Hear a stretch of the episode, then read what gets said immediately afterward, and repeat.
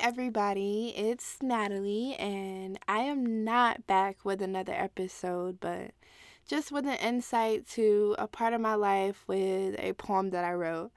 I am still working on episode two. This is just a small, short little, I don't know what you call it, an interlude? Do podcasts even have interludes? Anyway, this is the self discovery of Natalie Baker. Please feel free to like, comment, and subscribe, and follow me on all social media platforms.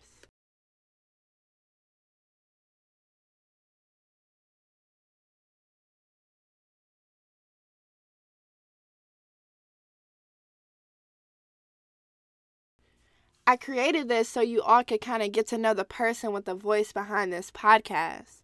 I want to start off with a story. Being black in America had misconstrued the way I viewed myself in the mirror. Society's standard of beauty looked nothing like me. You had to have European features like long straight hair and a slender body to be considered pretty. Although I had a slender body, I had a nappy fro on top of my head. I remember spending hours on the floor while my mom burned my head with a pressing comb trying to get my hair straight.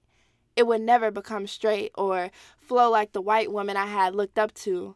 I went to high school at a primarily white institution with underlying racism issues. Here I am, a black woman, getting taught by teachers who look nothing like me. How is this possible when I come from an all black community? Here I am, an outsider moving to the country of Georgia from all of my family in Alabama. Here I am, surrounded by a group of people that I would soon learn that I would never fit into.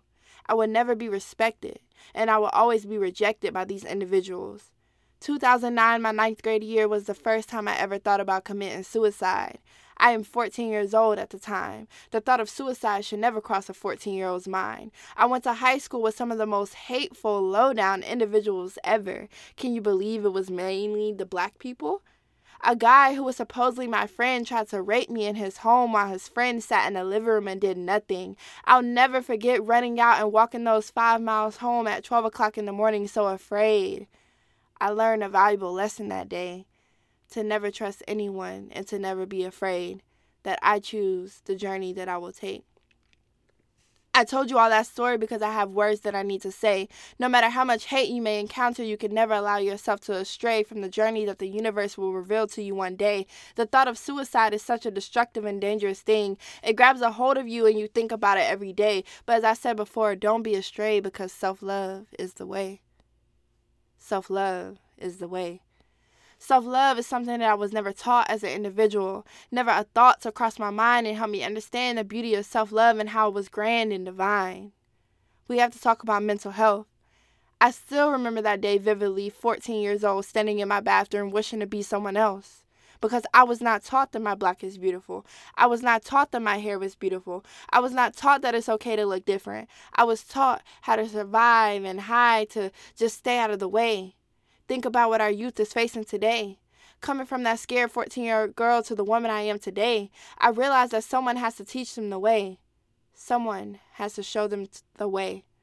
I turned to weed, alcohol, and abusive relationships because I was afraid and I didn't know how to handle my venomous rage. Here I am trying to escape the reality that we all must face. But I thought smoking weed took the pain away. Our youth are doing the same thing. Instead of allowing the youth to turn to these dangerous things, someone teach these kids how to meditate. Oh, wait, you're too distracted by the social media games. As I continued that journey in such a hateful place, I realized that drugs, alcohol, and temporary love wasn't the way. As I started walking through the darkness of life trying to find my way, I began realizing how much I was led astray. The education system whitewashed our history. The person that I saw in the mirror was such a mystery. I'm sad to say that I never discovered the beauty of self love until I was 23 years old. But first, I had to process all the lies I had been told. I never understood who I was as an individual because I never knew where I came from.